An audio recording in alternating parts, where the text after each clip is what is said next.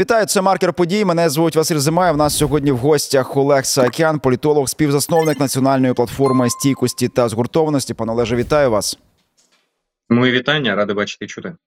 Ну а розпочнемо із вчорашньої події, яка розпочалася в Парижі. Там Еммануель Макрон зібрав лідери держав, які підтримують Україну. Ну і власне вже пролунали слова про те, що ми не можемо втратити Україну і думаємо про те, аби вводити війська НАТО, країн НАТО на територію нашої держави. Поясніть, будь ласка, що це був за саміт, і чи дійсно такі наміри можуть мати лідери європейських країн-членів НАТО? Ну, перш за все, це наміри Франції, і це фактично іде в гості Мюнхенської безпекової конференції, на якій ми побачили, як стара парадигма сприйняття російсько-української війни фактично вичерпує себе. От вже просто з цього лимона останні краплини соку намагалися видавити, і зрозуміли, що очевидно там більше нічого. І було видно, що європейський простір вагітний якимось новим підходом. Я би все це звів би до такого певного спрощення. До цього моменту і в 24-му році до сих пір по інерції ще стара парадигма це сприйняття російсько-української війни як проблеми на європейському континенті. Тобто, треба завершити війну якось, тому що Європа несе всі наслідки від цієї зухвалої російської агресії, російсько-української війни. І от ця парадигма змінюється на інше. Проблемою є не війна, джерелом проблеми, а російська агресивність, агресія. І відповідно, якщо будь-яким чином завершити російсько-українську війну, то стає зрозумілим, що причина проблеми вона нікуди не зникає. Навпаки, у Росії розв'язуються руки, з'являються додаткові ресурси. Зрештою, немає жодних гарантій, що Росія не піде далі, бо більше все більше з'являється гарантії того, що Російська Федерація в паралель або послідовно, в залежності від того, наскільки їм вдається в Україні, вони готові дійсно розширювати коло агресії. Європа прокидається під тиском цього усвідомлення, а з іншого боку, Трампа, який зрозуміло, що створює дефіцит безпеки в Європі через самоусунення потенційно Сполучених Штатів, як в процесі виборчих перегонів політичної кризи, яку ми спостерігаємо, так і ризики існують і після завершення виборчих перегонів, в випадку, якщо приходить Трамп. Це тотальна невизначеність, і відповідно в Європі замислюється все більше над тим, а як же забезпечити самим безпеку, і як активніше давати раду ключовій загрозі для європейської безпеки російській агресії. Найкраще це робити в Україні. Тому змінюється ця парадигма, і навіть найперші, найнерішучіші кроки з нового підходу. А давайте поговоримо, як би ми могли би Україні допомогти довгою рукою ударів. А давайте подумаємо: а якщо у випадку потенційно коли-небудь е, вирогідно можливо, але не точно прийдеться використовувати свої війська для допомоги Україні в Україні. І от поки що це дуже здалека підіймаються питання, але вже серйозно і в серйозному форматі. Але це найнерішучіші кроки в новій парадигмі вже виглядають докорінно радикальнішими і рішучішими, ніж найрішучіші кроки, які були при старому погляді. Франція виходить е, на позиції лідера, намагається вийти на ці позиції. Макрону потрібно зараз е, дати хороший рейтинг своїй політичній силі. бо Ліпен наступає на п'ятий. Макрон буде йти, зрозуміло, дві каденції. Треба забезпечити нормальні стартові позиції. Це внутрішні умови. Друге, це Франція дуже серйозно перепрошую, впряглася за Вірменію і витісняє там Росію, допомагаючи Пашиняну відпочковуватись від Росії з мильними кроками. Зброю постачає, безпекові гарантії надає, не дивлячись, що е, Вірменія по інерції ще залишається е, в ОДКБ, хоча й заморозили своє членство. І вони розуміють, що якщо не в Україні рішуче діяти, то прийдеться Франції воювати у Вірменії. А тут питання для французів не постане, тому що е, французько-вірменські відносини мають свою дуже довгу тяглість. Відповідно, Франція активізується по середній Азії, Казахстан, поїздки, заяви про вітання того, що Казахстан виходить з васальних залежностей певних. Все це вкупі. Відкрию ще один момент. Я в себе на youtube каналі казав своїм підписникам, що на декількох міжнародних майданчиках, закритих експертних, Франція прощупувала вже декілька місяців, буквально біля трьох місяців. Питання: а що ж, яке місце для Франції передбачається одним фактом і однією обставиною? Франція єдина ядерна держава Європейського Союзу. І вони прощупували, а які є сподівання у інших держав, виходячи з цього, а яка роль і місце Франції в забезпеченні колективної безпеки європейської? І тому зараз, як тільки створився вакуум, який є ем, спровокований Сполученими Штатами, Франція намагається зайняти це місце і виступити одним зі стовпів європейської безпеки, розуміючи, що другий потенційний Британії знаходиться поза ЄС, а Німеччина не є ядерною державою серед Європейського Союзу, і тим паче не є тією державою, яка є рішучою, хоча економічно є найбільшою економікою ЄС. Тому у Франції створилося поле для того, щоб проявити свою геополітичну амбіцію. Найостанніше тут це те, що мене відверто непокоїло, що Макрон відмінив поїздку в Київ офіційно раніше, яка планувалася, через безпекові обставини. Ну, виглядає не дуже переконливо е, така відмовка. Далі е, Макрон не прийняв участь в віртуальному саміті G7, е, який модерувався з Києва, і там прийняв участь міністр справ Франції. Це ще більше напрягло. Але зараз я розумію, що судячи з цього, це був елемент певної гри, в якому Україна дистанційовувалась від цієї ініціативи Франції, щоб не потрапити в ситуацію, а кого ви любите більше, маму чи тата. Коли ці ініціативи Макрона безумовно дратують е, американські еліти, і Україні важливо зберігти певну дистанційованість, сказавши, що це ініціатива Франції. Ми її вітаємо. Нам, звісно, вона в плюс, але це не наша гра, це гра французів, які тягаються з американцями. Ми будемо раді допомозі з будь-якого боку. Ну тут, до речі, про Велику Британію. Вони ж нещодавно запускали ядерну ракету, ну потенційної носій ядерної е, ядерної боєголовки ракета Trident 2 d 5 Вона впала неподалік від ну зовсім поряд з човном підводним. Там, до речі, був е, міністр оборони Шапс. Ну одним словом, міг ще й загинути. Це до того веду, що з ядерним потенціалом там, звичайно, Америка перекидає ядерну зброю до Британії, ну, але те, що вони самі намагалися запустити, у них там вже два невдалих пуски. Тому Франція, якщо в неї все добре з е, ракетами і з їхнім запуском, то очевидно вона є реальним е, е, фактором впливу. А, ну, а ви знаєте, знаєте, ви казали про нерішучість е, Німеччини. Власне, Шольц вкотре сказав, що е, Таурус не будуть передані Україні. Але тут важливо от е, два моменти: перший тиск Бундестагу, який підтримує передачу Таурусів. І Шольц виступає проти. І друге, що там дуже активно тиснуть на е, в Швеції щодо передачі Україні е, винищувачів Гріпен. Ну, оскільки Швеція вже де, де, ну, не де юре ще, але власне всі розуміють, що вона буде членом Північно-Атлантичного альянсу. кажуть, давайте передамо Гріпени Україні. І тут питання от з Таурусами з Гріпенами. Це звичайно різні історії, але я хотів би, щоб ви трошки пройшлися. І чому так наполягає Шольц? Ну він напевне розуміє, що.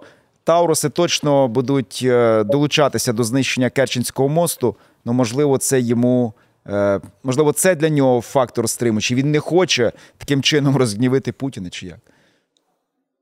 Я направду можна було б розглядати версію про розгнівити Путіна, але я не думаю, що вона основна. Звісно, яка частина пояснення може бути там. Ключова, мені здається, прозаїчніша. Перше, це електоральні настрої в Німеччині. Більшість німців не підтримують надання Україні е, зброї з високої дальності, яка може бути використана по території Росії або по Керченському мосту, або там, де Росії буде дуже боляче, тому що в них є екстенційний страх перед війною з Росією. І у Німеччині також, як і в більшій частині нашої планети, в 24-му році відбуваються вибори.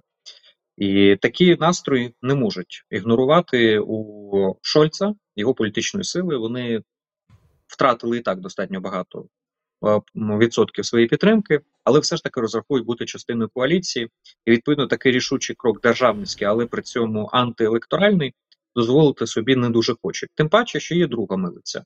Це те, що Німеччина завжди рухається в фарватері Сполучених Штатів. Ми це бачили неодноразово. Сполучені Штати не дають атакам на 300 кілометрів поки що. І відповідно пам'ятаємо, як з танкової коаліції, як з літаковою, як з усім це відбувалося неодноразово. І відповідно е, в Німеччині завжди є можливість показати пальцями на штати і сказати: ну ми точно не будемо першими, ви це знаєте. Це частина нашої фактично доктрини. Ми ризики ці на себе брати не будемо. У нас Росія поруч, ми не ядерна держава. Нехай вон Сполучені Штати е, кінь великий, в нього голова велика. Нехай він думає про це. У них є ядерна зброя, в них є багато зброї. Вони з Росією там тягаються. І тоді випливає третя точка, яка це впливає. Це Керченське місто, тому що в Німеччині реально непокоїться з цього приводу. І якщо будуть надані Тауруси, вони вдарять по Керченському мосту, то це може бути використано як привід для дестабілізації всередині самої Німеччини політичної ситуації, підірвати її всередині росіянам через альтернативу для Німеччини, через в такому випадку критичний е, критичну масу населення, яка може зорієнтуватися на ці ідеї, і відповідно це може мати серйозні наслідки для національної безпеки самої Німеччини. У Росії все ще є багато інструментів і механізмів. Вже не говорячи про те, що тоді певні там можуть бути погрози і провокації з боку Росії прямі. Тому, як на мене, дві речі: поки не пройде дата виборів так званих в Росії. Всім зрозуміло, що Україна хотіла би Таурусу утримати, тому що наближається дата виборів, а дата виборів поставлена на день так званого воз'єднання, і відповідно це було би красиво символічно. В Німеччині дуже цього бояться. А друге, поки Сполучені Штати не приймуть рішення по атакамсам, тоді стане легше. Гріпини тут це набагато прозаїчніше. Дійсно, Швеція вже політично точно буде в НАТО. Мається на по політичному треку. Вони досягли фінішу. Тепер бюрократично ще треба трішки допрацювати, тому що Угорщина повикручувала руки на фінішній прямій і позатягала часу. Але е, тут проблема прозаїчна в чому? Як тільки вони вступають в НАТО вже точно, фініш мається увазі, закінчується бюрократична процедура, починається оцінка потреб шведської армії і е, аудит того, скільки їм чого необхідно для виконання власних і е, для виконання зобов'язань в рамках НАТО по захисту спільних кордонів, здійсненню спільних місій тощо. І тоді стає зрозуміло, яку кількість гріпенів Швеція вивільняє і може надати Україні. Без завершення цього періоду вони просто не можуть зменшити свій воєнний потенціал, тому що це вплине на всі ці прорахунки по НАТО, і потім може трапитися ситуація, коли це стане для них певним додатковим викликом або проблемою. Тому вони спочатку закриють всі свої зобов'язання по НАТО, і після чого я думаю, що доволі швидко ми можемо отримати політичне рішення по наданню Україні гріпенів.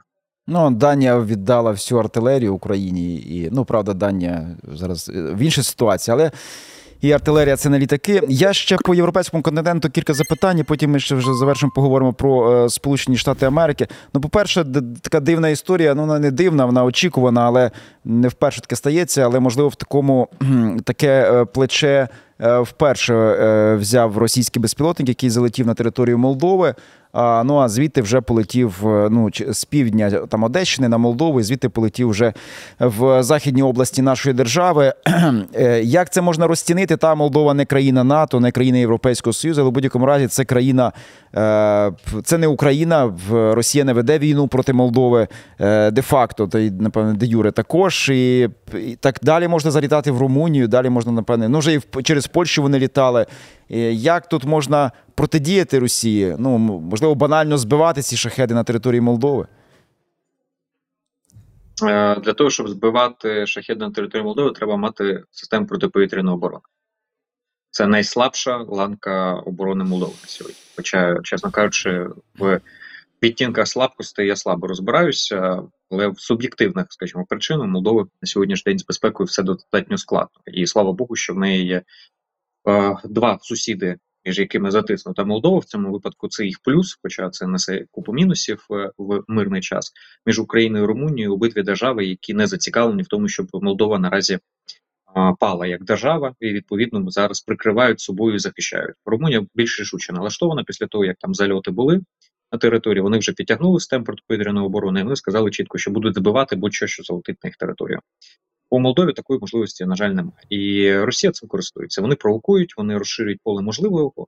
Більш того, кожен ж такий прольот це ж за світ того, як системи будуть реагувати, як система буде передавати сигнал. Тобто з'явився об'єкт. Його помітили, не помітили. Перша зарубка. Скільки ланок пройшов цей сигнал, поки повідомили е, воєнно-політичному керівництву нагору? Скільки часу пройшло, поки вагалися, не вагалися? Хто прийняв приймав рішення на якому етапі? Е, які обговорення після цього були? Скільки часу на наразі? Це прощупування. Росія таким чином прощупує Молдову. І я думаю, що вони це роблять неспроста і з ну не сказати, що прям з тривогою, але з занепокоєнням. Я чекаю 28-29 число, тому що мені здається, це не буде виключно про Придністров'я. Це може бути перший крок до реалізації плану по дестабілізації і хаотизації ситуації в Молдові. Це просто багатоходівка, яка може запускатися з Придністров'я. От е, по ситуації в Україні це ну тут більше про політичний аспект, не про військовий. Ну, власне, відбулася зміна керівництва військового. Зараз е, от інформація з ранку, що ворог перехопив ініціативу і тепер може готувати наступи з будь-якого напрямку, з якого він собі буде планувати. І питання, коли українська армія зможе знову цю ініціативу перехопити, це перші такі наслідки зміни військового керівництва держави. Можливо, це пов'язано, можливо, не пов'язано. Але інша річ, яка, чесно кажучи, трохи. Насторожила те, що розвідка е, Сполучених Штатів Америки поки не надає всієї розвідувальної інформації керівництву збройних сил, зокрема Брагилевичу і е, Сирському, до часу їхньої цілковитої верифікації, щоб їм можна було ці дані надавати. Після інформації від президента, що план контрнаступу лежав в Кремлі. Треба ще якось верифікувати, чи можливо треба з'ясувати до кінця зараз нашим партнерам, перш за все, Сполученим Штатами Америки, е, перш ніж надавати нову допомогу. А як у вас так сталося, що у вас план е, опинився в Кремлі? І ось тепер з верифікацією нового керівництва, як чи чи є інформація, як це довго може зайняти часу, і як е, працюють наші партнери з цією верифікацією, де вона має закінчитися, які межі є її? Будь ласка. Як багато, як швидко треба відповісти. Ну, з приводу верифікації Сполученими Штатами, пам'ятаємо, як в них витоки наших, зокрема, даних відбувалися через Сполучені Штати, і навіть публічно це стало. А скільки не публічно, можемо лише собі уявити. Тому Сполучені Штати і їх е, контррозвідувальний режим, і їх розвідка це також не панацея у всіх розвідках є діри, у всіх розвідках є постійне змагання. Якби все було так залізно, то не було б цих е, шпигунських ігор весь час. Тому зрозуміло, що є протокольні речі. Перевірка, і вона триває певний час, і зрозуміло, що на цей етап дійсно найбільш чутливі дані ніхто не буде передавати. А це стандартно. Скільки вона триває в Сполучених Штатах? Чесно скажу, я не знаю їх протоколи е, по часу і плюс які там є критерії, тому що там не тільки часові рамки, а зрозуміло, що має бути досягнуто певну критичну кількості даних, е, які будуть перевірені. Тому тут питання я не можу відповісти. На жаль, але очевидно, що це протокольна історія, яка відбувається, і про неї попереджали. І одне з моментів, коли я казав, що зміна воєнно-політичному керівництві буде пов'язана із тим, що буде певна затримка і пробуксовка в співпраці з партнерами саме через перевірки контррозвідувальні, це було очевидно на поверхні будь-кому хто розбирається в цьому. Третій момент це те, що е, в, скажімо, в обміні розвідувальними даними тут подекуди Україна дає більше розвідувальних даних з приводу самої ситуації. І Сполучені Штати це, звісно, дуже важливо, але все ж таки це на сьогоднішній день не критично, коли ситуація на фронті перш за все відбувається, де і ми бачимо глибину. З приводу самого фронту, перш за все, снаряди. Тут я якраз би не вбачав би причини ключової в зміні воєнного керівництва. Практично всі ті самі на місцях, принаймні всі ті самі залишилися в керівництві. Так само підтягнуті ті, хто на щабель просто були нижче. Але проблема в тому, що ні Сирський, ні Залужний, ніхто інший не навчився народжувати снаряди, і на деревах вони так само не ростуть. І відповідно в нас на сьогоднішній день є реально снарядний голод по 155-му калібру. Про це вже всі говорять публічно. Можемо це говорити відверто. По інших там позиціях так само є свої складності. І відповідно, коли в нас в 10 разів менша вогнева підтримка артилерійського військових, то на одній лише звитязі, а тим паче в умовах, коли в нас є і по а, кількості солдатів, е, військовослужбовців, є також певні проблеми, то в цих умовах витягнути на жилах це неможливо. Ключова претензія, яка лунає в експертному середовищі, це фортифікаційні споруди. Це те, що це залишається до сих пір, хоча це найочевидніше і одне з найбанальніших для війни залишається слабким місцем України. І оце питання, воно звісно дуже болюче його озвучувати, тому що воно би мало би бути самоочевидним і взагалі його не бути на порядку денному. Ну так, от вчора ввечері читав якраз від оперативно-стратегічного груповання військ відповідного напрямку, що починають працювати над е, створенням е, захисних ліній, скажімо, неподалік часового яру. Хоча перед цим сто разів розповідали, що перейшли на підготовлені позиції, перейшли на підготовлені позиції, перейшли на підготовлені позиції. Ну а військові кажуть, що ці підготовлені позиції це береш лопату і копаєш в чистому полі. На жаль, хоча знову ж таки ми дивилися на росіян ще в часи битви за Авдіївку, коли вони переходять за різницю, і одразу там за залізницю виростає рів, залитий бетоном. У нас чомусь він не виростав. Ну але це я. Ще що хотів запитати от про цю е, можливу зустріч в Женеві. Така якась глобальна історія має відбутися, якщо не помиляюсь, там десь кінець весни, початок літа. А, І що навіть Росія може бути долучена до цієї розмови. Що це за такий масштабний проект, і що може такого бути відомо чи статися до літа, що власне можна буде говорити про якусь таку всеосяжну формулу миру чи всеосяжний, всеосяжні домовленості? Е, між Україною та Росією в такому, знаєте, під таким соусом величезної зустрічі багатьох країн? Окей, спробую це дуже коротко. Формула миру взагалі не про російсько-українську війну в чистому вигляді, і вона 100% не про домовленості між Росією і Україною. Формула миру це Україна виставила діагноз світовому порядку і сказала: хлопці, дівчата, продовольча безпека.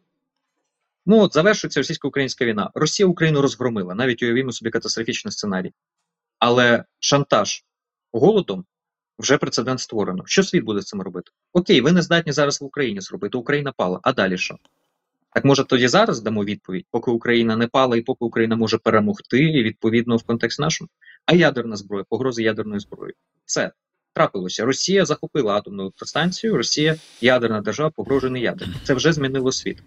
Ми з вами готові до цього? Що ваша МАГАТЕ може імпотентно зробити? Нічого. Давайте шукати механізми, як можна цьому давати відповідь. Для вас це питання все одно вирішувати прийдеться для світу. А для нас на сьогодні це питання виживання. Далі по списку. І так по кожному екологія, справедливість, е, міжнародне право, юстиція, і на 10 пунктів розбито. І далі, оскільки різні країни мають різний рівень рішучості в тому, щоб питаннями займатися, ну комусь зернові, харчова безпека є дуже близькою, як там Індонезія, наприклад, або африканські країни, або країни-експортери зернових, ті, хто морська торгівля, для кого є важливою. А для когось вони кажуть: слухайте, для нас це ну другоряд. Ми над цим будемо. А от ядерна безпека нас дуже непокоїть. А чесно кажемо, ми Росію засуджувати не збираємося. Це ваші там європейські проблеми, хто кому геноциди влаштовує. Ви нас тут в Африці різали направо і наліво і викрадали. І відповідно ви розбираєтесь самі. Ми точно не будемо допомагати нікому. Але от ядерна безпека для нас також важлива, і еко- екологія для нас дуже важлива. І таким чином її роздробили і сказали, що можна гуртуватися по командах, по групах і брати відповідальність лідерству і доєднуватись до робочих груп е, відповідно до кожного з напрямків. Таким чином намагаються розширити кількість репрезентативність тих країн, які там будуть. І тому Україна чітко заявляє, Росія на цьому етапі взагалі не передбачає її участь, тому що це світ має домовитись про те, як ми разом робимо роботу над помилками, і потім Росії це буде пред'явлено як новий світопорядок, куди або вони його приймають, або вони залишаються за бортом, і відповідно хтось інший від них потім прийме. Росія хотіла нову Ялту, вона отримає нову Ялту. Тільки там буде сидіти не Росія, а Україна замість неї, тому що Україна як країна, яка жертва і яка вистояла і бореться зараз за те, щоб світ був безпечніший, вона отримала це право сидіти там. А Росія як агресор втратила можливість впливати на міжнародний порядок денний з точки зору майбутнього. От про це це дуже романтично, це дуже зухвало. Повною мірою, очевидно, всім це не вдасться, але це той випадок, коли потрібно цілити вище для того, щоб потрапити в десятку і ви- вичавити з цього по максимуму. Таким чином Україна заявляє і формує свою міжнародну суб'єктність і ставить вже російсько-українське перемовини майбутнє, в якому форматі вони відбувалися, в ширшу рамку правил гри, в рамках якої вони будуть відбуватися. Цікаво, чи вони проведуть цей саміт е, в на вілі Легранж, де свого часу намагались домовитися Байден і Путін влітку 21 року. Ну, в будь-якому разі будемо очікувати. Дякую дуже. Ще питань багато, але часу, на жаль, немає. Олег Сайкян був з нами, є політологом, співзасновником національної платформи стійкості та згуртованості. Е, Я вам, шановні наші глядачі, кажу, долучайтеся, лайкайте, поширюйте, коментуйте. Дуже цікава ваша думка з приводу того, чи е, все ж таки зможе Україна переломити з допомогою наших партнерів хід цієї війни, чи отримаємо ми допомогу. Ну і що можливо не доробляє Україна в тому, щоб ця допомога була своєчасна, або де можливо гальмують наші партнери, де вони могли б прискоритися. Дякую, що були з нами. Залишайтесь з ФМ Галичина. Читайте нас, дивіться відео, слухайте, коментуйте, лайкайте, поширюйте, допомагайте Збройним силам України і тримаємося купи. До побачення.